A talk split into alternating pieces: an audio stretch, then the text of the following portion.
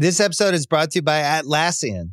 Atlassian software like Jira, Confluence, and Trello help power global collaboration for all teams so they can accomplish everything that's impossible alone. Because individually we're great, but together we're so much better. Learn how to unleash the potential of your team at Atlassian.com. A T L A S S I A N.com. Atlassian. Tap the banner or visit this episode's page to learn more.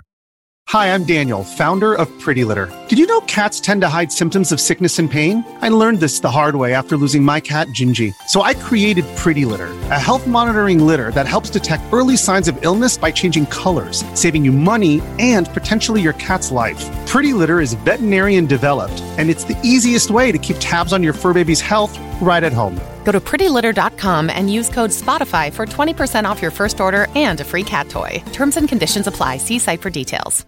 The DFS studio is brought to you by DraftKings.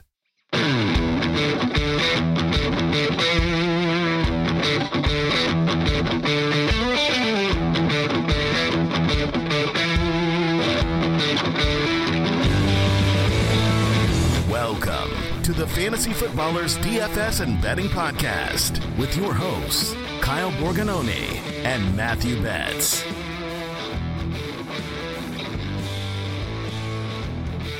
Welcome in. It's January 26th here on Fantasy Footballers DFS and Betting Podcast. I'm your host, Kyle Borgognoni, and I am joined, as always, by Matthew Big Money Betz. Hope so, man.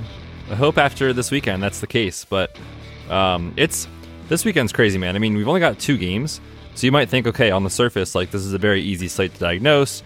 You know, you just kind of break down where both defenses are weak and you just play those guys. But it's like once you look at pricing and you consider the game theory aspect of this, and just I think how efficient these markets are as far as the lines and totals at this point, um, this slate is really tricky, man. I don't know how you feel, but we were kind of talking before we hit record, and I was telling you like I've talked myself into and out of different players already two or three times this week based off just different research I've come across. So um, it should be a lot of fun, man. I'm excited for the football. Uh, great matchup, especially that AFC game, dude. We get to witness Mahomes and Lamar, you know, on the main stage. It should be a ton of fun always Lamar. We've always been very, very, very pro Lamar and the Ravens. So, um, yeah, should be great football. I do want to start us off by saying that this has been a very kind weekend to Betz and I over the last couple of years. Okay, I went you back put that on us? and I start. I'm just saying it's been good to us. Well, now the I'm, I'm pressure's there, dude. starting off with no gratitude. I'm going with gratitude. All right, fine. Um, I'm trying to foster an environment where we're thankful, we're humble, but uh, just also to say that these championship games, there's very there's very small room for error.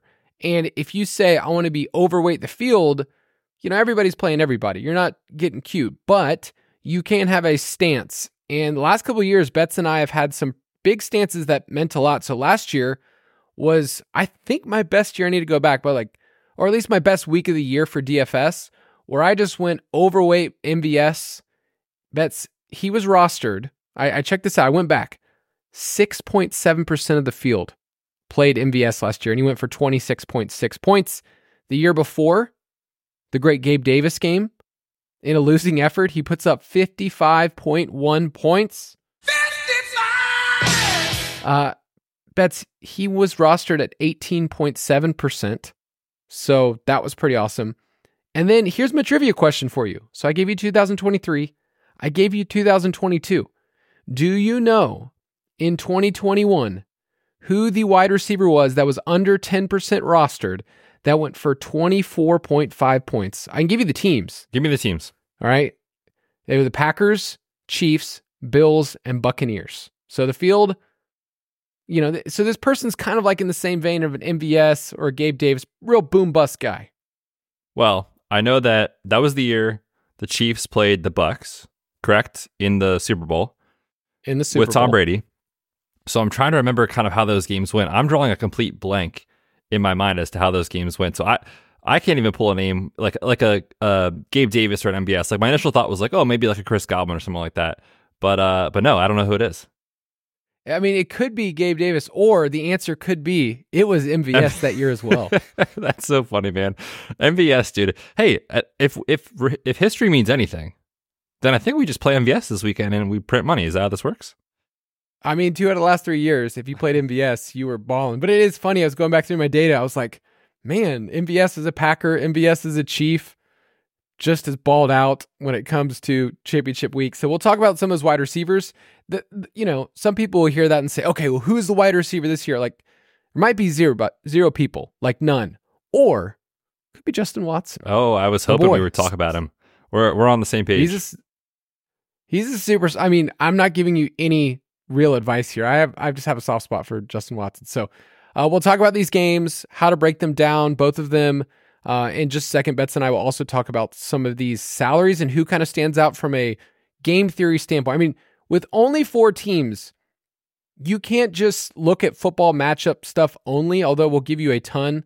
And really, I mean, I think we almost went too far into the weeds at some point. Like there's a certain thing where you go, play this player, play Christian McCaffrey, don't think about the matchup with the Lions. But you can also say, well, what if I didn't play Christian McCaffrey? And go down that rabbit hole and find out, like game theory wise, what you can do. So we'll talk about all of that. If you want to get our picks, dfspass.com. Guys, I don't have many more weeks to be able to say that because we're about to turn the page for the Ultimate Draft Kit Plus for 2024, which includes the DFS Pass. And so you can get it for free for a couple more weeks, but I'm just telling you right now, if you're one of those people that it's been enjoying free, you know, there, there's a time frame. This is a ticking time bomb. Um, I feel like I'm not supposed to say bomb on a on a podcast. Don't say bomb. Bomb. just yeah. say it over and over again. Bomb, bomb, bomb, bomb, bomb. Oh bomb. man. Yeah, I. D- Great movie. Um, dude, yeah, Super Bowl is after this Sunday, of course, two weeks away, and that is the last part of the free DFS pass. But we've had a ton of success in the Super Bowl, and really the way that we like to capitalize on that. Obviously, we'll play some showdown lineups at DFS, but the markets that are available for betting. I mean, you're talking about the national anthem, the Gatorade, the opening kickoff, the first touch of the game, who will it go? Just stuff like that that you can really go down a ton of different paths and actually find really good edges. So we've had a lot of success. Hopefully, it continues this year in the Super Bowl. Uh, but yeah, last week of free, and then dude, we're on to 2024 officially, which is just crazy to say.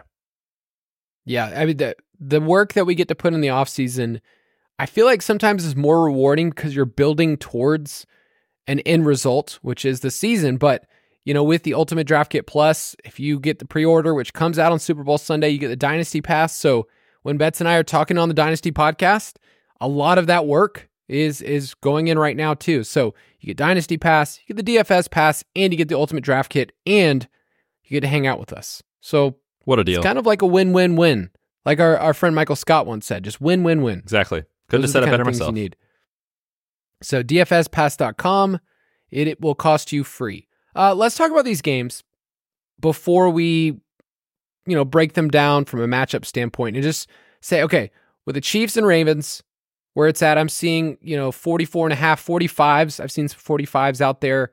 Um, a lot of money on that first game has been going towards the over, which is great to see from a fan perspective because this game's awesome. And then we have the Lions and 49ers and that line has kind of been San Francisco minus seven. Their team implied total, the, the 49ers. I feel like I'm in deja vu because every single week it's been 49ers. Their team implied total is 28 plus. And what do you have the total right now? Was at 51 when it opened. It was at 50 and a half. Seen it dance around a little bit. Yeah, it's kind of gone up, come back down. Now it's back up. I've actually seen some 51 and a halfs out there as of our recording. Um, so that's a good sign. And then on the uh, the team total front and the spread front, I've seen some seven and a halfs in favor of San Francisco, obviously elevating that team total another half point. The market is kind of telling me that I think Deebo is going to play based off that. Like, we'll talk about Deebo and how it affects the game and everything, but uh, we're not getting a discount on the Niners, it seems, with the Deebo injury. So I think they're pricing it as if Deebo is going to play. And then the other takeaway is that you mentioned a lot of money's coming in on the over in Ravens Chiefs. And what's wild, dude, is the line moved the opposite direction, a half point. So I would just be careful uh, thinking that that means it's definitely going to shoot out and it's definitely going to be a great game and it's definitely going to go bonkers. We'll talk about the matchup. I mean, these defenses are just unreal. So I actually kind of like the under in that spot, which is not fun for DFS. But on a two game slate, you know, you don't have to be perfect. So you don't have to identify uh, you know, every game that's going to shoot out and every player that's going to have a ceiling performance. You don't need every player to do that. So don't be worried as much. I don't, I don't think about that as a, a bigger concept. Though we talked a lot about that on the main slate. This is to me more of a game theory play than anything else.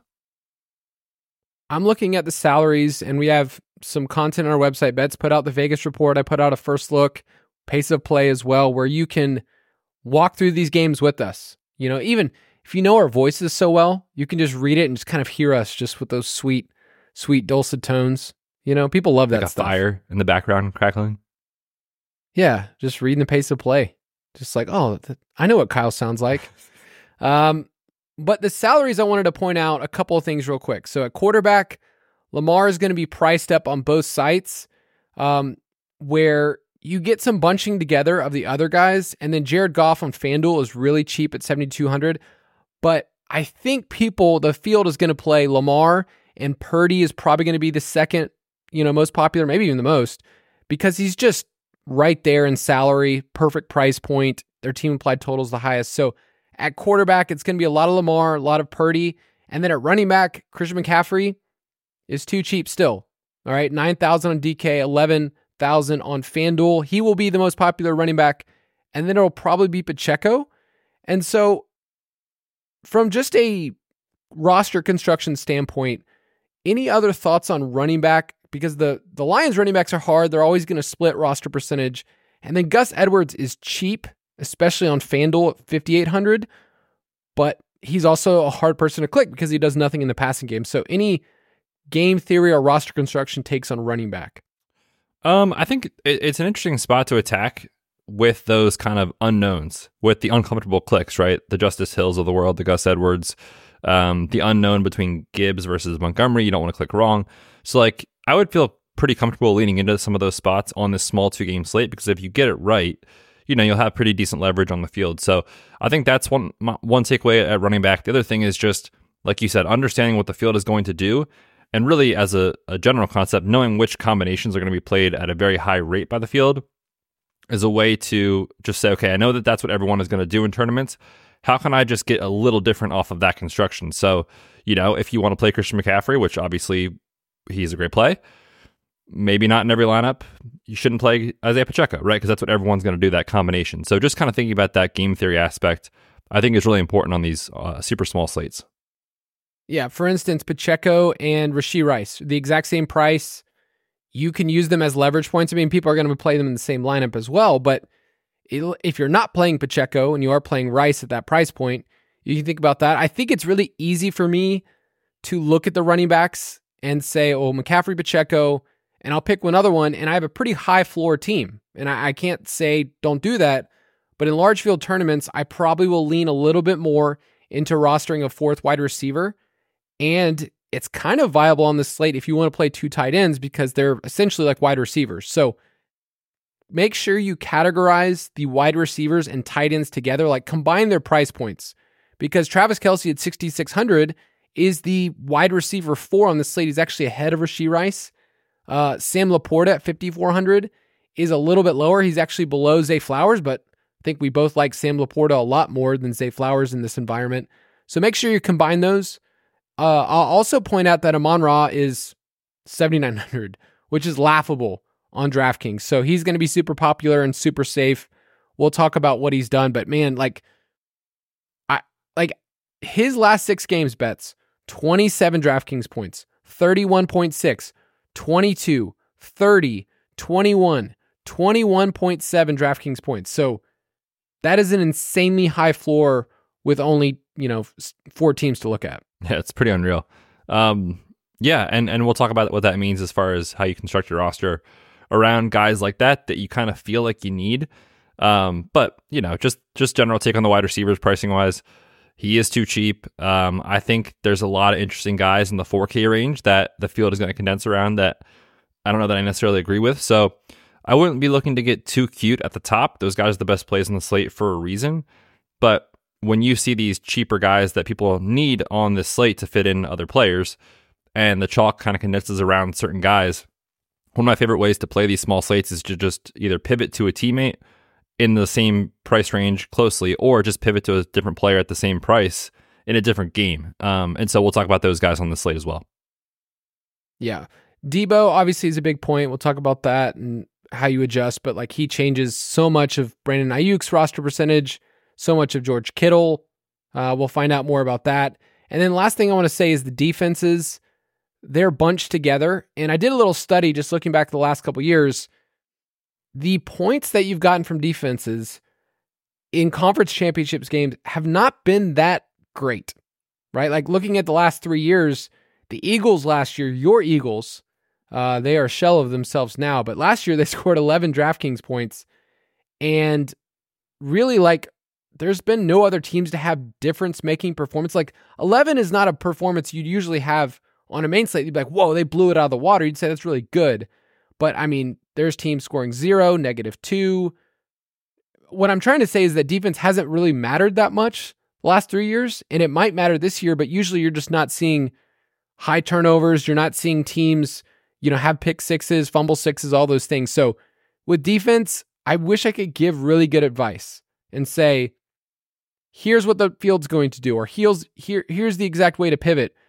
They're going to be condensed together and they all kind of have the same median outcome. So I don't know, like any advice for defense? I feel dumb saying that. No, I think it's a good it's a good point, and that 11 points from the Eagles last year was because Brock Purdy tore his UCL in his elbow. So even that's fluky, right? Um, yeah, I think this is one of the better spots to get leverage is to try to lean away from whatever the chalkiest defense is going to be. And because there's only four, it's not like you're going to get one of these at 8% or whatever. Like they're all going to be 15 plus, right. 20 plus, somewhere in there. But on a two game slate, 15 or 20% is actually kind of contrarian.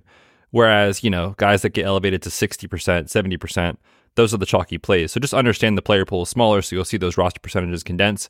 So yeah, given how fluky de- defense scoring is, and we're dealing with an incredibly small sample of two games, I'm going to try to lean away from whatever the chalk defense ends up being by the time we get to Saturday and Sunday morning. And again, a friendly reminder: you don't have to group this out like you would on a main slate. You can play your quarterback against the opposing uh, defense. You can play your running back against the opposing defense. A couple players against them. Like it's not you know, we're not trying to hit a ceiling performance necessarily the way we would on a 12 game slate. It's okay to play a couple guys against your defense. So don't group that out, or you will lose, I think, some combinations that you probably want to play if you're running like a 150 set or a 20 max or whatever. Right. Yeah. I'm looking at these defenses roster percentage. You were dead on. It's like 15 to 33%. It's kind of been that zone. And when you have these four teams, that's where it's going to be. Like maybe the Ravens will be the most popular. Uh, maybe the 49ers will be the most popular, but they're not going to be out of control 40 plus percent. They're going to kind of be even across the board. And I think we would say I could see a scenario where all four of these defenses, like each one of them, gets there. They're talented enough uh, and, and good in their own way. So we'll talk about those. Last thing I'll say, I did some optimals, some optimals research, which basically means I looked at, you know, our optimizer and played around with some settings and talked about some stuff. Yeah, click some buttons. Um, there's going to be a lot of 49ers in lineups. Like it's not going to be shock shocking to see three, four 49ers in most builds. And I can't tell someone don't do that, but just in cash environments, if you do play cash, it's okay. You can lead into 49ers. You want to play Purdy, McCaffrey, and at least one other 49er. That makes a ton of sense. You can fit in Amon-Ra as well. And then I see a lot of people just punting at least one wide receiver. I even see some people playing Noah Gray just so they can fit in another stud um, and and play two tight ends, uh, that can work too. So um, everything's on the table. Like I said, Betz and I went overweight MVS and Gabe Davis, and it helped us win some money, but it also did not feel very comfortable to go in saying, "Hey, MVS is the play of the week. You guys trust me." That's how I felt on that so, two game slate on Wildcard Weekend when I said Mecole Hardman was the play of the week. He was not. he was not the play of the week. he was not. hey, maybe it. maybe it's this week, Kyle. You never know. That's what usually happens. And, I, and I've started doing that in DFS more, where I was really onto someone the week before. I'm like, I'm just going to play him again. I might not tell anyone that I'm doing it, but I'll play him again. And if it works, yeah, because then if it doesn't uh, work, like the- you don't have to face it. It's just yeah, no one knows I was a I was an idiot with my money and did it again. But if it works, you better believe I'm telling people about it. There's so much inner uh, gamesmanship and inner turmoil and you know galaxy brain stuff with DFS that over time, and maybe it's that part of the year. You know, before it was like, ah, we got 10 games, 13 games on the slate. You know, you just kind of relax. Now, you get to four teams, you start looking at Richie James and go, maybe, maybe there's something there with that dude. Hey, Justin Ross, here we go. So, dude, I, I watched some Justin Ross uh, Clemson highlights the other day. oh, and to get ready for the show, Uh, no, I, I just, just for fun. yeah, and that's sometimes there's rabbit trails in this job, and I liked that. That I end up going somewhere and you know, what was that one week you watched a bunch of uh, bunch of film of uh, wasn't Carson Wentz? I don't know, dude. It was like week 18. You Jeff were watching a Driskel or someone like stuff. that. Driskel, that's what it was. All right, let's take a quick break and we'll be right back.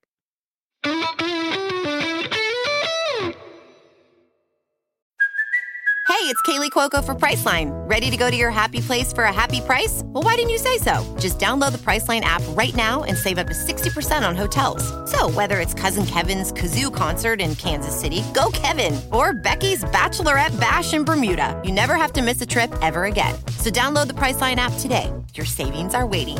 Go to your happy place for a happy price. Go to your happy price, Priceline.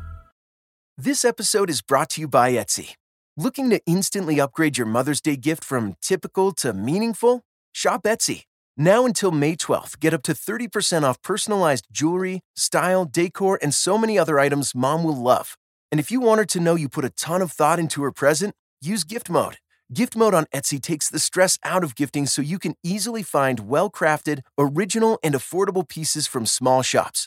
Just tap or click gift mode on your Etsy app or Etsy.com. Then answer a few short questions about mom, and gift mode instantly gives you curated ideas based on hundreds of personas. Need something original and affordable for Mother's Day? Etsy has it. Shop until May 12th for up to 30% off gifts for mom. Terms apply. Betz, I need to ask you a simple question. Are are you ready? Are you prepared to talk about these games? My body is ready. Okay, I actually don't think you're ready for what's about to happen. Where are the turtles? Where are they? what? Where did that come from? You know, today I was just thinking, like I said, another rabbit trail, and I was just thinking, what a question that Michael Scott asked, "Where are the turtles?" and I was like, you know what? I just love that so much. I'm gonna take out the phrase "stack attack" from our drop and just add that in there for bets only. I was not ready for that, but that just made my day. There you go. All right, where are the turtles? Let's talk about the Kansas City Chiefs at the Baltimore Ravens.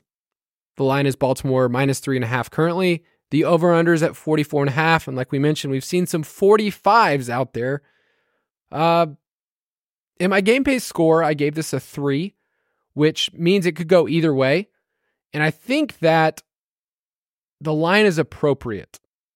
It's appropriate for what these teams are really good at and uh, how good their pass defenses have been. Like, really just shut down on b- both ends of the spectrum. The Ravens are weird. I just want to start off by saying they're a weird team because they've have some performances where they dominate, right? Where they beat the Dolphins that one week. It's just like, oh, they're rolling. The Texans last week, it was tied at half, and then all of a sudden you could just see them kind of get some momentum. Do you remember the Ravens had a couple of losses this year that were just like, what happened? Like they lost to the Gardner Minshew Colts at home in overtime.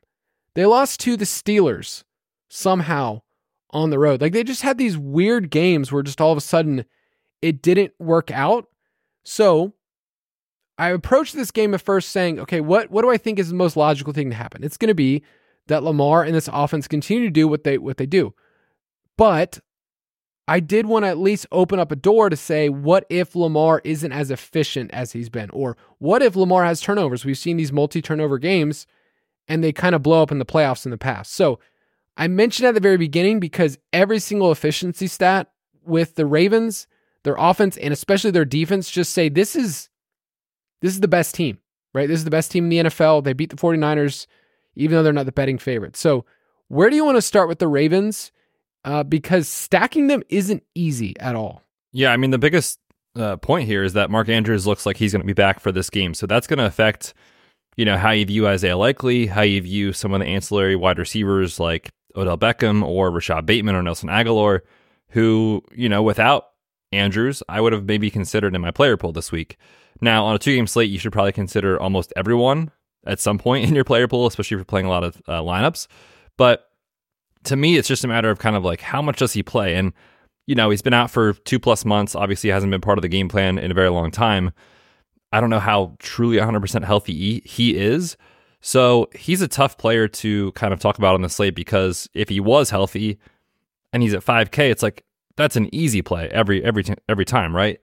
But that has me a little concerned. So, like, does he play too much to like take away from Likely? Is Likely now like a sneaky play because Mark Andrews is active and he might not play that much? Like, that's what I'm trying to work through in my head, and I just simply don't know. So, I think it's okay to take some shots on Likely in tournaments. I don't know that I'm going to go there in Andrews just off the injury in this spot. Uh, to me, it is obviously a pretty tough matchup for the passing game in general. And what was weird about last week is, you know, I kind of thought maybe that Odell would play more now that he had a few weeks of, of rest. He wasn't on the injury Yeah, report. what happened? He played less than he did in the regular season. But he ran what, like eight routes? He ran eight routes last week. Uh, Bateman at was of course Zay Flowers was one. Bateman had 21 routes. He was second on the team. Agholor 18, Odell 8, Devin Duvernay 0. So I don't understand what that was or why that happened, but it doesn't give you any confidence to go right back to Odell. And, and if you think that's sticky, then Bateman is kind of a sneaky play on the slate, right? He's 3,600. Yes. Um, he's cheap and on FanDuel he's 4,900. And we talked about where chalk is going to condense in that range. It's going to be on Jameson Williams and Josh Reynolds at a very similar price point. So that's kind of where my mind goes is just, man, if if that Odell usage last week is what it's going to be this week, and there's a ton of unknowns about that, then Bateman looks like a pretty interesting play on the slate. Okay, Bateman's one of the names that popped up that I thought, okay, well, he makes a lot of sense at his price point. 3600 on DraftKings, um 4900 on FanDuel. Let, let me say this about the tight ends because they correlate best with Lamar compared to the wide receivers all year long. Likely has been awesome. When I put them in the wide receiver pool, 5000 for Mark Andrews, 4300 for Isaiah Likely, there is a massive gap in the pricing of wide receivers where there's literally no one there. I mean, Zay Flowers 5800, but then you go down further and it's Jauan Jennings at 4600, Odell Beckham at 4400, Josh Reynolds at 4000. All of those guys we would say are airball candidates. So I don't mind using Andrews and Likely. It's just really hard for me to see them as I play them and then I'm not playing another tight end because I, I feel like the field is just going to bury them. Like they're, they're not going to be played a ton. So if you are going to play Andrews and Likely, know that's probably one of your more contrarian pieces that you're going to play. And if you want to add another tight end and do a two tight end build, I don't mind that at all. Um, and so then from there, you could also look at if I want to skinny stack Lamar with a tight end and then figure out on the Kansas City side who I'm bringing it back with. That's a fine place to start off this game. But I, I like the tight ends from a game theory standpoint. I like that they correlate with Lamar, but maybe they just, you know, eat into each other and you end up not getting enough production. Yeah, I think that's probably the most likely outcome. But again, on these two game slates, you're playing for a 90th percentile outcome for your one situation to happen. Where the one time MVS is incredible, it's it's this week. The one time Gabe Davis pops off, it's this week, right? So you can take shots there, and if you do play that route, you can pretty much just put chalk around it because I think it is going to be contrarian enough. So um, yeah, I think that's fine. What are your what are your thoughts on Zay Flowers here? He's an interesting guy that like his price feels good, but the splits with Andrews in the lineup, as far as his usage, as you know, his targets, his receptions, all that stuff, is down when Andrews plays.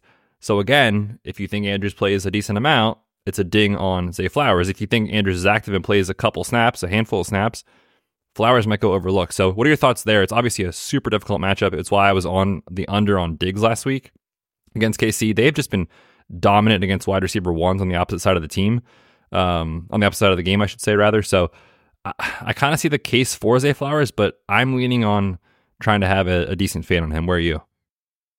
Yeah, I think the only way that it makes sense as, is as a contrarian leverage piece over somebody else, either in this game or some of the other price points. I mean, I, I just have a hard time. He doesn't get the red zone targets like we want from a wide receiver one. L'Jarius Sneed has been really, really good this year. I mean, all pro good, even though we usually don't care about cornerback matchups. He's one of the few where you should care about it. And his game is not volume ever, too. It's always been efficiency. You know, he breaks off a long one, yards after catch kind of stuff. So it just doesn't make a lot of sense for me to want to go there. I need Zay Flowers if I'm playing him, not only to go for get in the end zone, but he's not a great candidate to get to 100 yards. Rashee Rice, uh, Amon Ra, the San Francisco wide receivers just feel so much like their their floor is higher, the raw point projection is going to be higher. So I think Bateman's my favorite at 3600 if I'm playing in a large field and I'm hoping for a long bomb. Uh does he, he give off MVS vibes? Who's that? Bateman? Yeah. Oh, big time. Where it's like no one saw this coming in the random 50 yards and a touchdown. On a two game slate, you're cooking with that. So, yeah, that makes sense. And, and last point on Zay Flowers, he has had zero end zone targets whenever Mark Andrews has been healthy or in the lineup. So, I think I might Not I think. I might fade him and hope for the best. I've tried to fade Zay Flowers for the last year. How's how'd it go? I think it was fine. Yeah, I think I, I think overall like- when he's been popular and you play the other side of it, it's worked out. Yeah. Let's talk about the Gus Bus because he's 5,500, 5,800 on FanDuel. I love that price on FanDuel. This year, he was tied with Raheem Mostert for the second most uh, rush attempts inside the 10. Only your boy, Jalen Hurts, with his tush push, had more. So, you know what the role is. You know what you're hoping for. And the Chiefs, they've been a run funnel all year 28th in rush EPA, 27th in rush DVOA, 26 in yards per carry allowed. So, the Gus Bus is a real candidate to get, you know, one to two touchdowns on the ground. And I use him as a wipeout pick. I'm not probably playing Lamar. I'm not thinking this game goes off. Um, so I, I like Gus as a wipeout pick or Gus as a bring back from Mahomes stacks if you really like this game a lot. Um, I just love that price point. But I also could make a case for Justice Hill, where he led the team in snaps last week. It was 38 snaps, 77 total yards he's never been a guy that you're like, oh, sweet, I might get a touchdown from Justice Hill. You're, you're hoping for 10 touches, 75 yards somehow. But um, I think these guys are going to be 20% or so, like more contrarian pieces compared to the other running backs. So they're interesting to me. Yeah, I like both, and I, I'm probably going to try to play a decent amount of both. The tricky thing is, is that there's not really a trend as far as their usage. Like, there's weeks where it's Gus Edwards with 15 carries, and uh, you know, and then it changed a little bit with Keaton Mitchell taking over, and then he tore his ACL, and then it was kind of like Justice Hill, and then it was back to Gus Edwards, and you know, so it's kind of been back and forth for a lot of the last two months. So uh, the usage is not something that I'll be tracking as far as like this is who to play, but I think they both make sense as a you know the field doesn't know which one to play, and we already talked about everyone is going to start McCaffrey, Pacheco, figure it out do you play McCaffrey with one of these guys and get different that way? I think that's interesting on this slate, especially considering the matchup. Like on a two game slate, matchups aren't everything and they can be a little overrated. But the path of least resistance for the Ravens offense is the ground game, like you said, specifically out of the shotgun. Um, we saw it with Josh Allen and the Bills running backs last week. Kansas City is allowing the second highest yards per carry to shotgun runs uh, out of the shotgun, which is going to be a ton of these running backs and Lamar hitting you with huge plays as a as a runner. So I am very interested in both these guys. And you know, looking at some of like uh, just kind of the smaller field stuff I play, knowing it's going to be McCaffrey and Pacheco, I could see Justice Hill or Gus Edwards coming in at like 15% in a small field tournament, which on this two game slate I really like. So yeah, I think this is an interesting spot. And um, like you said, you're kind of touchdown hunting with Gus. You're hoping Justice Hill makes a couple explosive plays. All right, let's finish off talking about Lamar before we go to the Chiefs side. He balled out last week, four touchdowns. Lamar, like what's crazy about Lamar, last week he was 7,900. He went for 39 DraftKings points, and he wasn't the optimal quarterback, That's right? That's like crazy. Baker, Baker was, I mean, Baker put up 30 plus, so that was part of it at 6,000. So I, the only thing I ever say about Lamar, and because he's the most expensive one, is what does he have to do, and what does the rest of the field at quarterback not have to do for him to be? I need this player.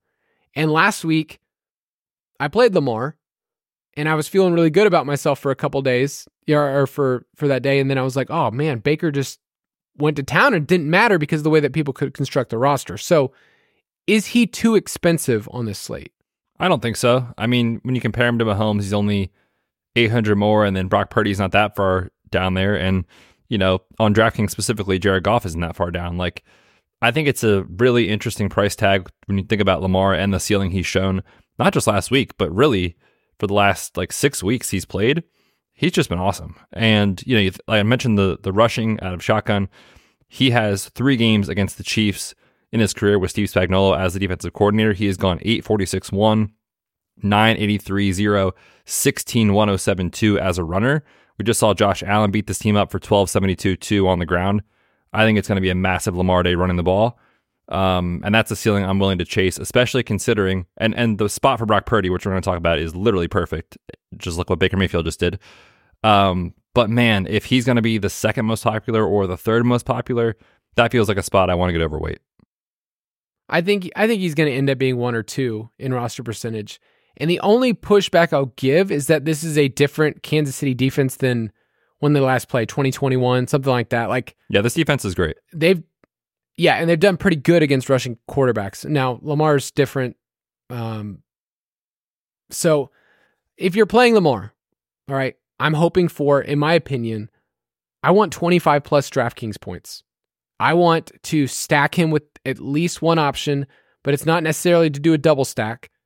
And I'm saying this game's going to hit the over because the one thing about Lamar is that he has games where this team goes into cruise control and he doesn't need to do it, which makes Gus Edwards kind of a, a play where you're like, ah, do I really want to go there with Gus Edwards? So just just think about if this team wants to go into neutral or not. Yeah, if if they do get up by you know ten in the fourth quarter, it's going to be hands off left and right with Gus most likely. That's kind of what they want to do. So that is a good point to think about how you think the game goes, and if you think Baltimore can cover the minus three and get out to a lead, then Lamar is probably not as interesting. But if you think Mahomes and the Chiefs hang around here or even pull off the upset, then Lamar becomes very interesting. Yeah, in the game or in the pace of play article, I wrote game scripts to consider, and this is how I went through these games. I just said like, okay, let's assume that the Ravens crush.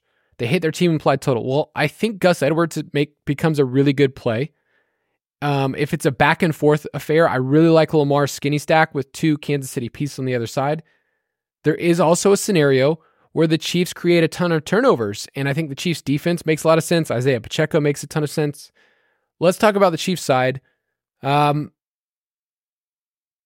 Mahomes hasn't got there. Like I, I, I, I wanted to get on here and say, okay, play Mahomes. He's probably going to be the third most popular quarterback. He's Mahomes. He's 6,900. This Ravens defense is really, really good. He's completing only 49% of his passes under pressure. And go back through his games. He has just one 20 plus fantasy point game over the last 11 starts. That is painful. Because if I didn't get 20 points from Patrick Mahomes, that is a waste of DraftKings salary. So, how are you approaching him and stacking his side? Yeah, I mean, it's only a four game slate. So, like, if you're playing a lot of lineups, you should probably have all four quarterbacks in your pool. The way I play, which is a smaller contest and stuff like that, I don't know that Mahomes is going to make my lineups this week. And it's just because of the fact, like you said, he doesn't really get there for fantasy. He's still incredible when you look at his EPA, you know, metrics and stuff like that. But this offense is different, and this Ravens defense is no joke. They are legit. They are historic in terms of their DVOA type stuff. Um, they're just awesome. And so when I think about that, and I think about the total relative to the other game, you know, and Lamar gives you 20, 25 points. Purdy gives you 18, 19, 20 points. When you consider like he's in the middle of those guys pricing wise, I don't think we're getting like 30 from Mahomes in this spot. Maybe he matches the other guys, but I think the most likely outcome if you simulate this slate a thousand times is he probably comes in as like the third scoring quarterback, maybe fourth if Jared Goff can keep up with the Niners. So yeah, on a small game or on a, a, small slate, like I said, if you're playing a ton of lineups, I would have some Mahomes just in case. But the way I play it, and I only play a handful of lineups, I don't know I'm going to get there on Mahomes this week. Are you trying to tell me something? Like if he if he beats you, or is that or you reserved that for somebody else? Don't you dare! Don't you dare, Kyle! Try to bait me into fading the best quarterback on the planet currently. I know. Um, but yeah, a, I think he might be the guy this week. I mean, there's there's other guys that I think no, are way really? more. I was just trying to bait you. I know, but there's other guys that are way more fragile chalk than Mahomes, and the quarterback pricing and how it works the scoring, I think is going to be mostly flat with four guys. But just like I was said, like on a on the the ways I want to just create leverage on the field and say like Mahomes is not QB one on the slate is probably how I'm going to play it. So that's just kind of my angle there. But um, I've got another guy on, on the slate for the if he beats me, he beats me. Nice. I think it definitely gives you some contrarian edge. I think that's what I'm hearing you say. Like, okay, in the this percentage outcome where he does put up 25, 30 points on DraftKings, then you're getting a lot of leverage on the field because he's probably going to be third most popular quarterback. Um, Isiah Pacheco, it's an elite role. It's a great price. He's the dude, right? 86% of the backfield touches when Jerick McKinnon's been out this year, 76% of the snaps last week. I kind of ignore the matchup and just say, let's just move forward and you're going to be just fine. Um, I mean, the Ravens aren't great against the run. Like we've seen running backs have success against them.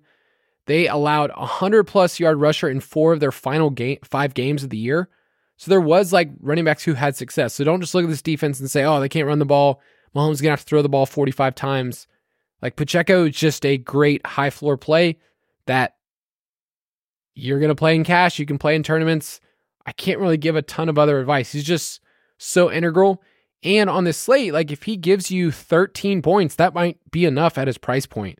Like he doesn't need to get 20. Yeah. And that's part of the reason that I'm not as into Mahomes is because I do think the plan of attack is going to be to lean on the ground game and not try to force the hand with Mecole Hardman and Justin Watson and MVS against this defense, right? This secondary. I wonder why. I know. Um, and so yeah, it's it's worked, and uh, oftentimes it's kind of as simple as that. With like, I think the Chiefs will just keep going with Pacheco. Now, the last couple matchups have been easier, relatively speaking. You had the Dolphins, who just you know had no linebackers healthy. You had the the Buffalo Bills, no linebackers healthy. The Chiefs took massive advantage of that with Pacheco, with Kelce. So uh, it's going to be their toughest test that they face this year. But man, we and, you know in, in, fantasy we just trust usage, and it's going to be there for Pacheco. So I think he's my favorite Chiefs play on the slate for obvious reasons, and just I do think they're going to lean into him, which kind of takes me off of Mahomes. Rashee Rice is also going to be a high floor player. Uh, his 25% target share since week 10 is on this slate like a big deal. The Ravens wide receivers are down. Um, we still have to figure out stuff with San Francisco. Rashee Rice is the clear one on this team. I mean, Baltimore's been so good though, so good against perimeter, against slot wide receivers. It's hard for me to say like go underweight Rashee Rice when you look at the matchup because I just love his price point. Like he's probably going to be the third most popular wide receiver. It's going to be Amon Ra. Aiyuk, if Deebo's out, it's going to be way up there. And then it's probably Rice, and his floor has been nothing but great for three months straight. And I think what's going to happen, this is my like hand in the dirt take, is you're going to see a lot of short area passes where Kansas City doesn't want to get in third and long. And Baltimore is the best in the league at third and long. This offense is kind of transformed into let's kind of make our way down the field through these, you know, four, five, six yard plays as opposed to what they used to do with Tyreek. So I think Rashee Rice makes a ton of sense. It's kind of like what they used to do, uh, Patriots with Edelman, where it's like, let's give him some option routes. This guy's kind of grown into a role where we're just moving the chains down the field, and eventually we get to the red zone, and he's been really good there too. So I like Rashee Rice.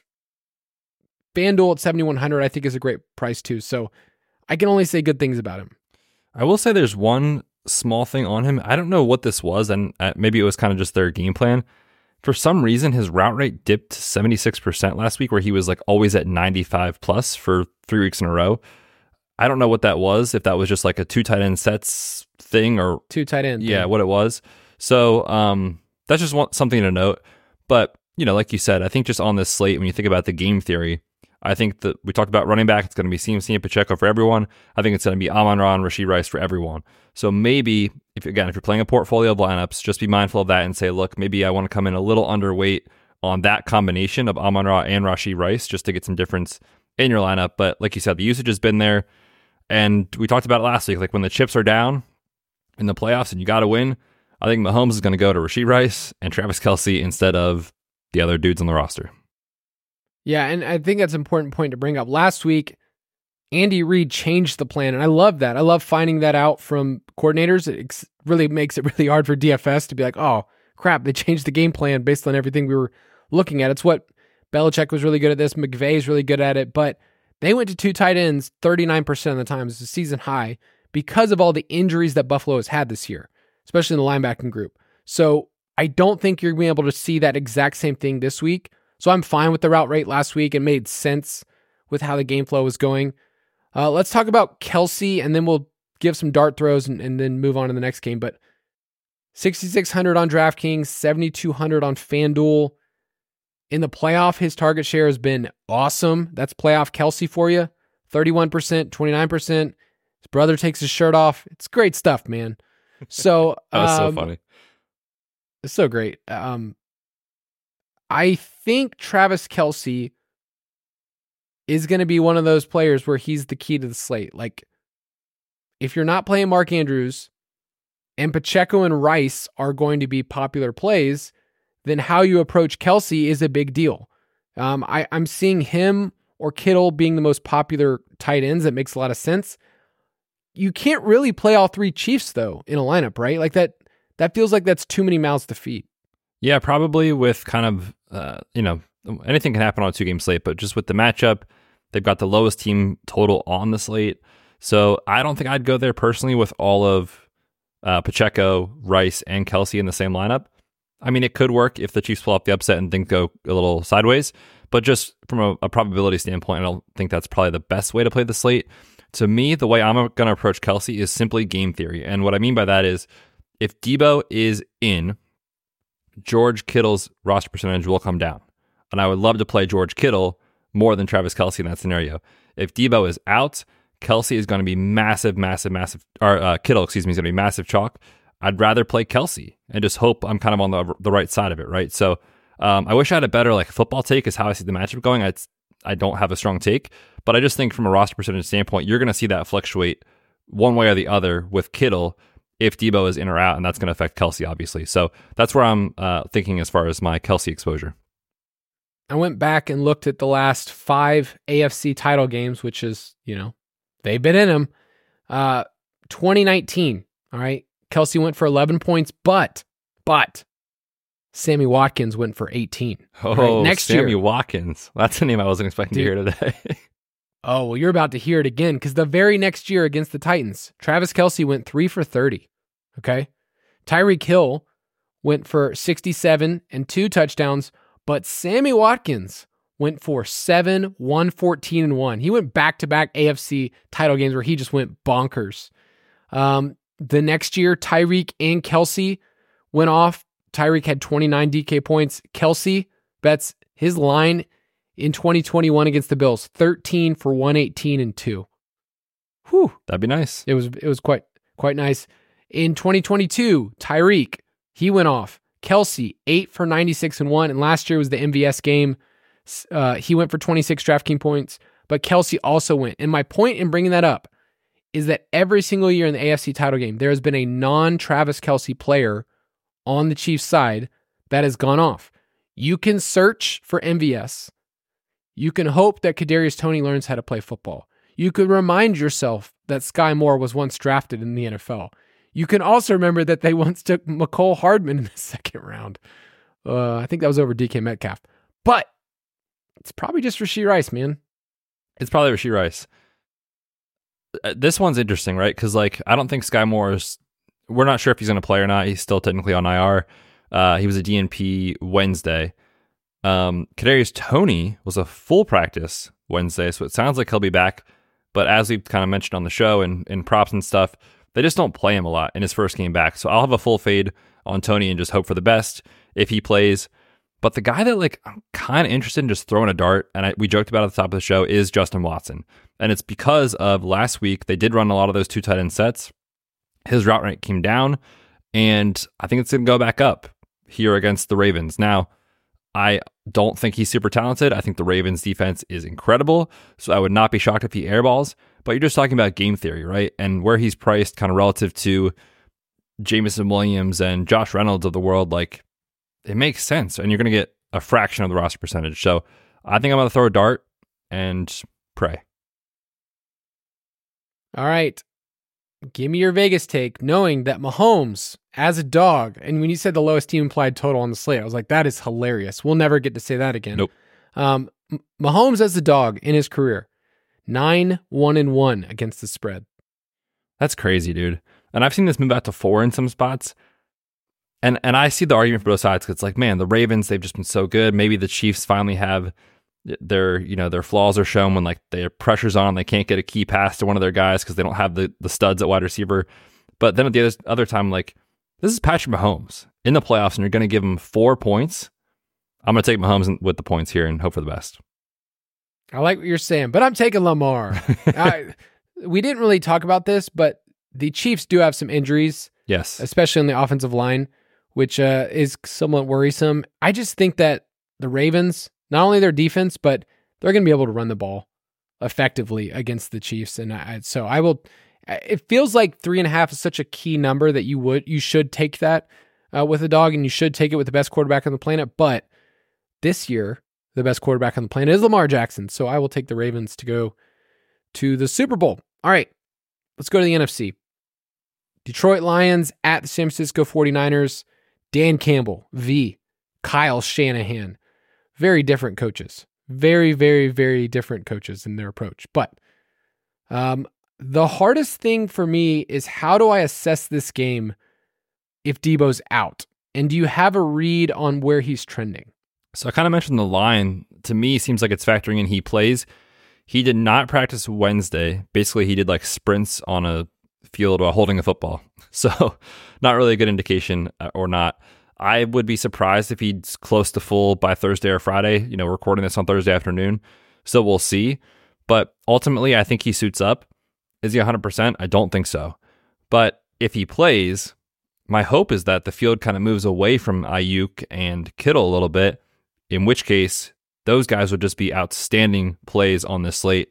And honestly, if Deebo's out, they're going to be even better plays, right? Because of the usage that's available. So I think either way, I'm probably out on Deebo uh, coming off the injury and just betting on Aiyuk in this dream matchup. Detroit has allowed at least one wide receiver to top 140 yards in five straight games. CeeDee Lamb, remember, set the franchise record for the Cowboys against this team. Puka Nacua in the wild card oh, round. I remember. Mike Evans last week. Like wide receiver ones get there and this is the spot. So I, am going to lean into Brandon Aiyuk. And like I said, I hope Deebo is active because that'll keep his roster percentage down a little bit. But either way, it's it's a dream spot. Yeah, I like Aiyuk a lot. I I wish Deebo played because then I feel like you would. I mean, Deebo's kind of been up in roster percentage a ton. San Francisco is eight and nine in their career with Deebo inactive, and at first I thought like, okay, well that brings Purdy down. But when you look at the splits with Deebo off the field this year, which has been 164 dropbacks, uh, Purdy would still rank uh, number one in yards per attempt and number one in passer. Like he's he's fine. You don't have to worry about him too much, especially with this matchup. So knowing that Purdy will be popular though, and CMC will be popular, and if Deebo's out, Kittle will be popular. Is there any worry about these pieces and how you mix them together because of just how this team is so condensed around 20 uh what is it a 29 team implied total? Yeah i mean that's it's so tough right? Because like on paper those guys are going to project incredibly well. And so if you play them which I'm not saying you can't like you could do that you just need to be mindful of what you're putting around it. You need to probably have a rashod bateman in your lineup. You got to take a shot on justin watson like someone like that just to get different. I would not play that combination with both jameson williams and josh reynolds who are both going to be about 35 to 40% on this slate so just be mindful of, of what's popular.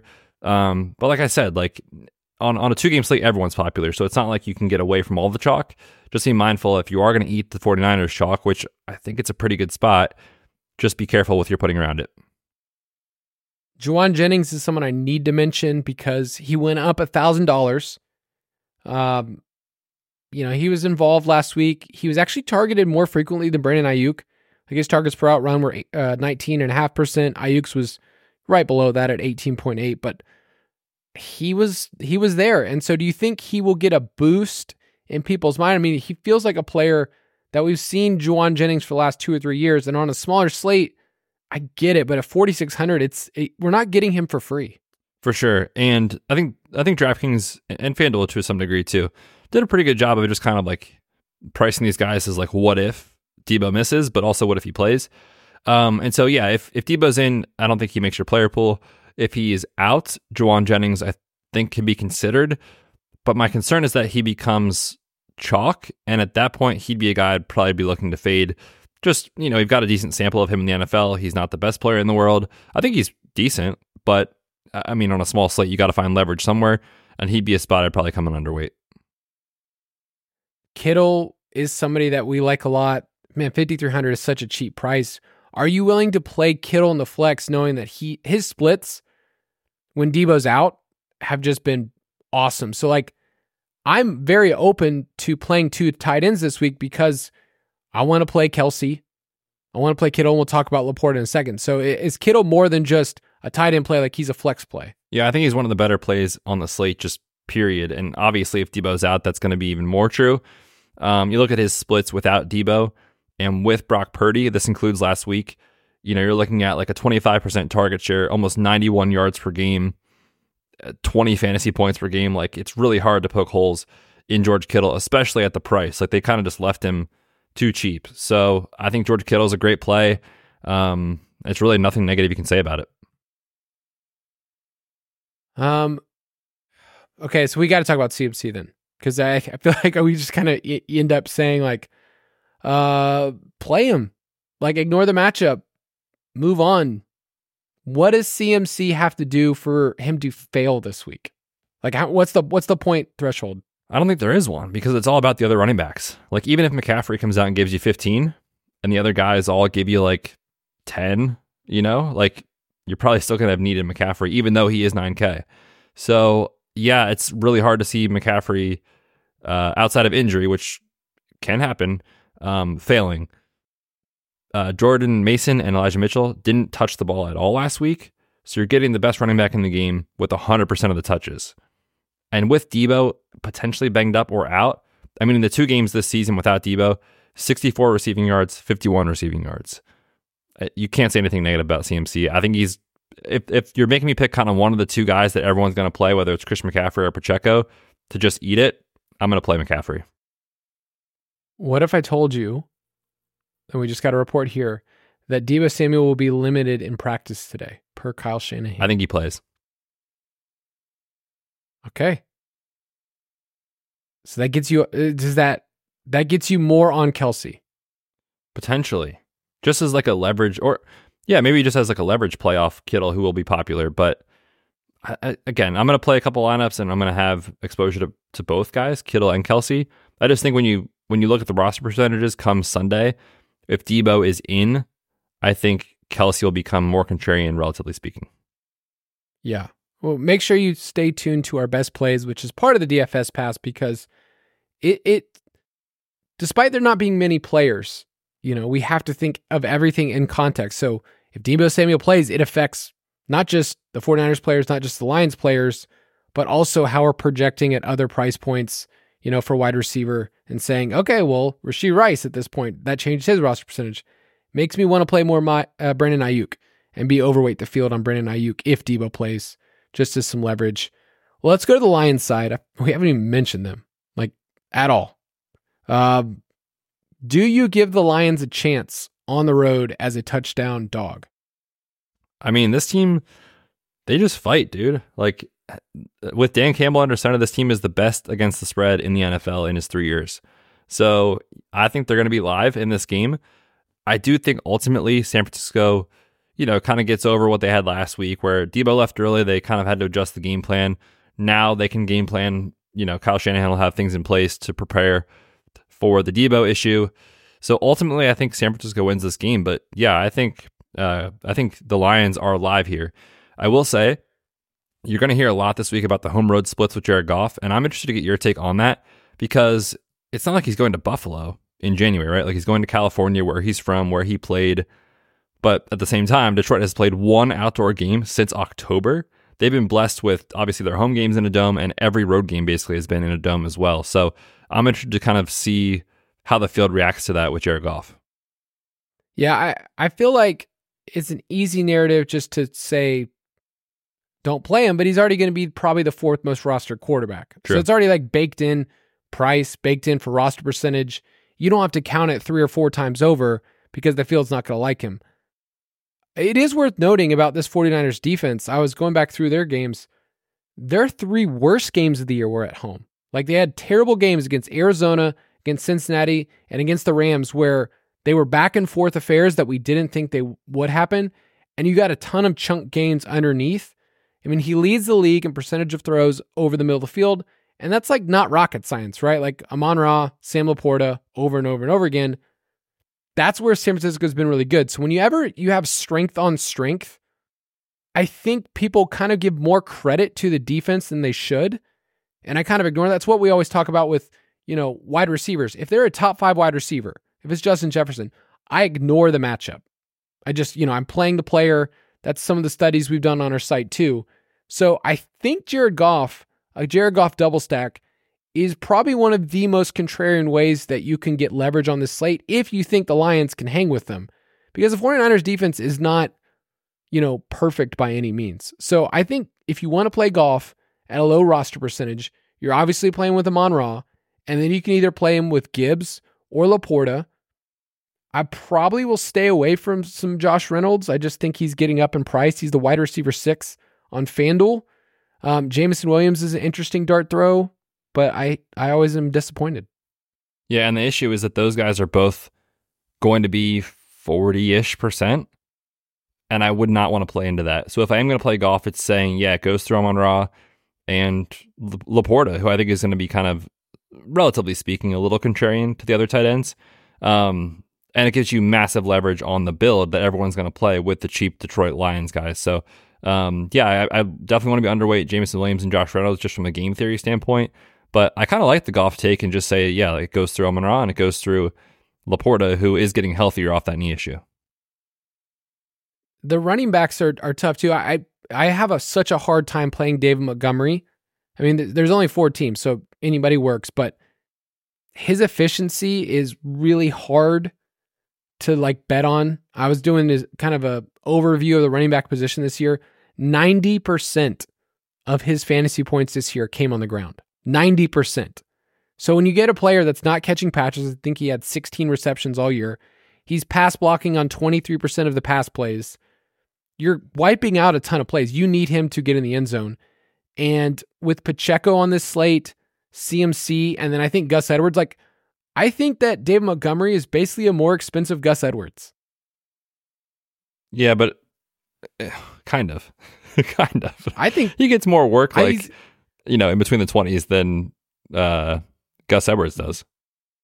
But who has a better team implied total? Who has the better running matchup? Yeah, I mean it's two points. Um, the I think Gus Edwards has a better matchup.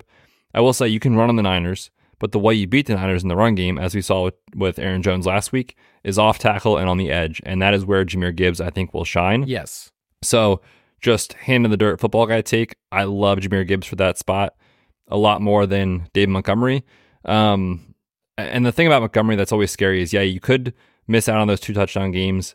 If they're getting close, he's the guy. But they've kind of been rotating drives with Montgomery and Gibbs, and they've kind of been using them a little bit differently late in the year compared to where they were in the first month or two. So I'll probably come in underweight Montgomery and lean into Gibbs and, you know, hope I'm kind of on those big explosive plays from Gibbs and just fade the, the touchdown equity with Montgomery and hope for the best. See, that's exactly how I feel. And even as we're saying that, I'm like, God, Dan Montgomery's the kind of player that you look up and you're like, that dude had 50 yards, but he scored twice. And he came in at 20% on the slate. Like, how is that possible, right? Like, I, I could see him being a guy that comes in way lower than he should. Yeah. Okay. So then maybe that's the best way to categorize him. You don't have to fade. I wouldn't fade him, but in your builds, he's the contrarian piece. He's not the, you know, you can play chalk everywhere else if you want. Like if you want to play CMC, Pacheco, and Montgomery, that's fine with me because a lot of times people are just going to be playing him and not Pacheco. Um, if you want that and you think he gets the touchdown. So, uh, any other takes on the Lions side? Um, no, I don't think so. I think we kind of hit on on most of it. Uh, the other thing that I just mentioned kind of in passing was just the Jameson Williams and Josh Reynolds chalk. I don't know, man. It seems we've we've been talking about Jameson Williams every week, right? It's like he's going to be out there. He should have opportunity, but it's been like two for 20, right? Like, I, I don't know. And the field's going to keep playing him, so I'll probably just look elsewhere. Yeah. And Reynolds, he got the touchdown last week, which Those are the kind of things that drive me insane. Two for 27 and touchdown is not super impressive, but it'll look good at the price point. He's still been targeted on just 13% of his routes this year. So I I don't love his outlook at all. So I, I'd rather just go elsewhere. And then, like we said, Amon-Ra, play him. It's really hard to find a case to to fade him or be underweight. I'll just be at what the field's doing, and we can move on from there. Give me your Vegas take. Oh man, this one is so tough. Well, I don't have a, a take on the spread or the total, but I like the Niners here at 29 points. I think people are kind of a little like, you know, what happened to Brock Purdy? What happened to this Niners team? Well, the rain was happening last week and he was clearly affected, drawing his hand off mid drop back. Did you see that? Um, yes. And we've been betting this every week and it's been cashing. And now you get the Lions who can't stop anyone through the air. So give me Niners 29 points. Yeah. And, and we're not, right now, it doesn't look like there's weather issues. Not a there weatherman. Uh, so I think I like the over actually in this game. On a 51 point total. Are you feeling all right? Yeah. I'm I'm I'm okay. Oh my god. I'm doing all right. All right. Let's move on. Prop it like it's hot. If you want to get all of our props, you can get the DFS Pass, dfspass.com. We have a props article. We've already started laying some early in the week. Um, man, Betz, this is a this is an hour long show on two games. Just just two dudes talking football. Love it. Hand in the dirt. All right, give me your give me your uh, prop for the people. So I'm going to go a little off the board this week. This is a prop I found on DraftKings.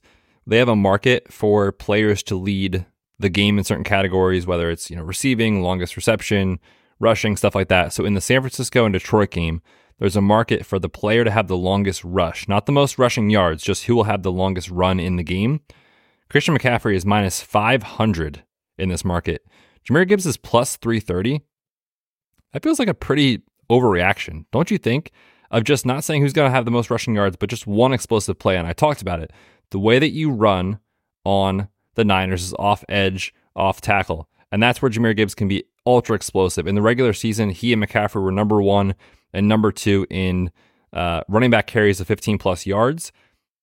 Obviously, Christian McCaffrey way more carries. So the higher percentage of the runs that Gibbs had went for his explosive plays. So I just think it's a misprice in the market. I would make it like yes minus 150, minus 200 in favor of Christian McCaffrey, not minus 500. So half a unit play for me on plus 330 Gibbs to have the longest run in the Lions and Niners game.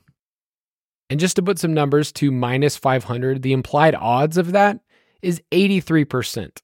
Way too which high. Which is way too high for just one player, right? If it was just 50 50 between Gibbs and um, McCaffrey, you might change that up. But like just you have also the rest of the field um, that could also do it. So and I the would, Lions' run defense, man, is really good.